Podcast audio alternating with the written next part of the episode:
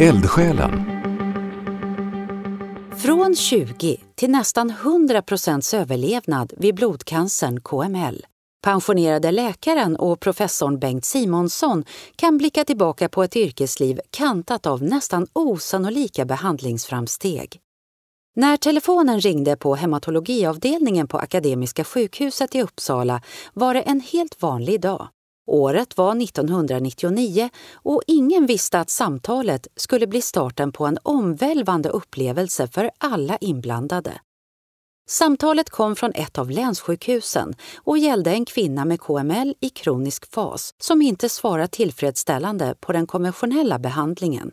I Uppsala var några av läkarna, bland annat Bengt Simonsson, nyligen hemkomna från American Society of Hematologys konferens i USA där de hört talas om ett nytt målinriktat läkemedel som verkade lovande. Vi låg på för att få börja använda det i kliniska prövningar och den här kvinnan blev den första patienten i Norden som fick det. Hon svarade utomordentligt och det väckte ett väldigt intresse. Det blev början på en enorm förändring för patienter med KML, säger Bengt Simonsson.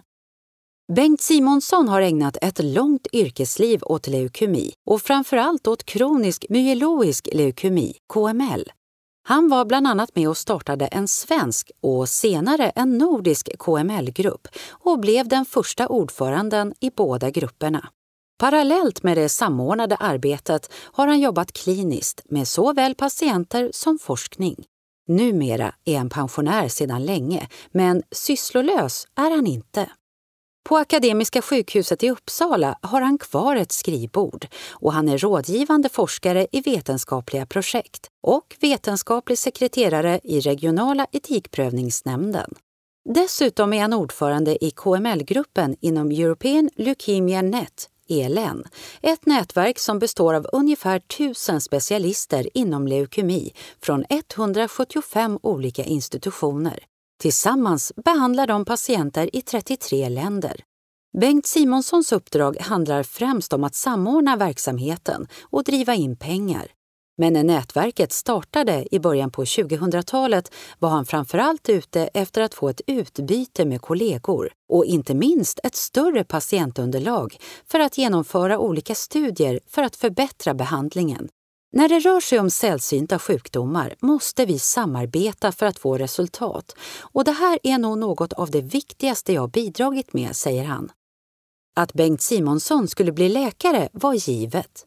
Han kommer från en läkarfamilj och något annat yrke var aldrig tal om. 1960 började han läkarprogrammet i Uppsala och kom då i kontakt med en läkare som hette Andreas Kilander. Han var hematolog. Andreas Kilander var fullkomligt lysande, både som person och läkare. Jag visste inte vad jag ville specialisera mig på, men bestämde mig att var han än var, dit skulle jag också, berättar Bengt Simonsson. I slutet på 1960-talet öppnade Andreas Kjellander den första hematologiska vårdavdelningen vid Akademiska sjukhuset och Bengt Simonsson sökte sig dit. Parallellt med läkarstudierna hade han gått forskarutbildningen på Farmakologiska institutet och disputerade så småningom på en avhandling om kortisonbindning till vita blodkroppar vid bland annat kronisk lymfatisk leukemi, KLI. Men efter ett tag kom han allt mer att rikta in sig på KML. Det var i slutet av 1960-talet och början av 1970-talet och KML var en ovanligt gynnsam form av leukemi med dåtidens mått mätt. Efter fem år levde 20 procent av patienterna. Men för de flesta andra former av leukemi var prognosen sämre. Så när Bengt Simonsson och hans kollegor ville börja behandla patienter med akut leukemi mötte de en hel del motstånd. Varför ge plågsam behandling till en patient som ändå ska dö? Det blev en rätt hård diskussion, men vi stod på oss.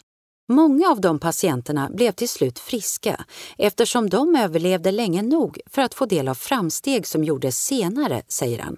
Först ut efter enkla cytostatika vid behandling av KML var läkemedlet interferon följt av en del andra som gjorde viss skillnad. Men det verkliga genombrottet kom i början på 1980-talet. Forskare hade sett att barn efter intensiv cellgiftsbehandling kunde få tillbaka frisk benmärg igen och överleva längre än väntat, vilket drev på utvecklingen inom vuxenhematologin.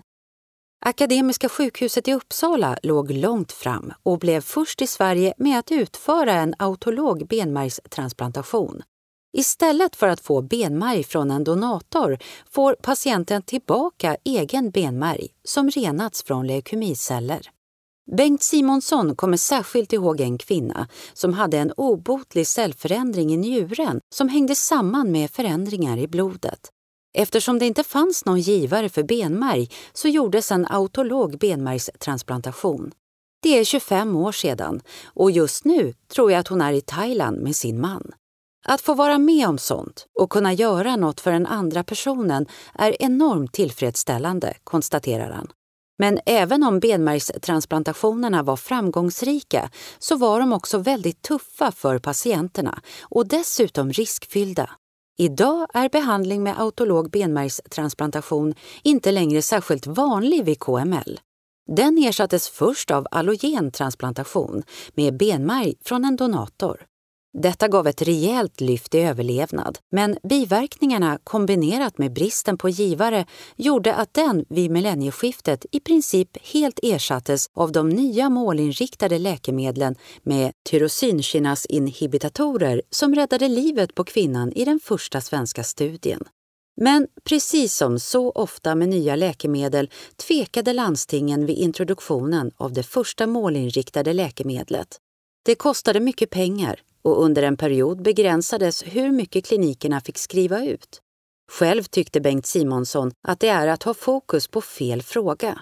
Jag tycker inte att man kan använda begreppet dyr om ett läkemedel som gör en dödssjuk patient frisk. Vad är några hundratusen kronor jämfört med att en tvåbarnspappa kan leva ett normalt liv? Begreppet dyr hör inte hemma i det här sammanhanget, säger han. När det gällde tyrosinkinasinhibitatorer blev diskussionen dock kortvarig. De positiva effekterna var så uppenbara att de snart blev förstahandsvalet vid behandling av KML. Och så är det än idag. KML är ett typexempel på hur bra det kan gå. Det kan vara ett skäl att fortsätta en behandling som kanske inte kurerar, men som håller tumören nere. Då lever ju patienten och man kan prova nya saker som kommer. Idag visar studier att överlevnaden efter fem år för patienter med KML är detsamma som för friska personer. Flera har dessutom kunnat sluta medicinera helt utan att leukemin kommit tillbaka. Nästa stora framsteg i behandlingen av leukemi tror Bengt Simonsson ligger inom immunologin med möjligheten att förmå kroppen att själv angripa sjukdomen. Att skapa antikroppar mot hematologiska maligniteter det är en fin grej med stor betydelse för behandlingen. Vi kommer att få se många fler friska patienter. Och många botade, tror Bengt Simonsson. Särskilt hoppas han att det ska göras några genomslag i behandlingen av de akuta leukemier där prognosen fortfarande inte är särskilt god. Även om det inte är så lätt att hitta en behandling med samma genomslag som för tyrosinkinasinhibitatorer. Jag är dock övertygad om att det kommer och att vi kommer att få se mer målinriktad behandling som riktar in sig på sjukdomsorsaken. Snart blir den stora utmaningen att hålla reda på alla patienter som överlever, säger han. Men det finns också andra utmaningar. Inom den närmsta framtiden tror jag att det handlar om att patienterna ska få tillgång till behandling oavsett vad den kostar. Med 75 år på nacken är Bengt Simonssons plan att trappa ner ytterligare på mängden arbete. I början av 2017 tänker han lämna över ordförandeklubban i ELN till yngre krafter. Det börjar bli svårt att hänga med. Det märkte jag även de sista åren som läkare. Och eftersom jag inte driver någon egen forskning så blir jag allt mindre intressant, även om jag sitter som ordförande, skrattar han. Istället ser han fram emot att låta fritidssysslor som att spela tennis och bridge, laga mat med kompisar och träffa vänner och familj få ta mer tid. Dessutom undervisar han regelbundet i svenska på ett språkcafé för nyanlända. Igår satt jag med en kille från Gambia som inte kunde många ord svenska men som var oerhört enveten. Det är givande att få träffa dem som så gärna vill lära sig, säger han. När han blickar tillbaka på sitt yrkesliv kan han inte annat än konstatera att det är en fantastisk resa han fått vara med om, som verksam inom ett fält där det hänt väldigt mycket. Det var sån dynamik och det fanns så mycket att göra åt olika saker. Jag har fått vara med om en helt osannolik utveckling inom hematologin.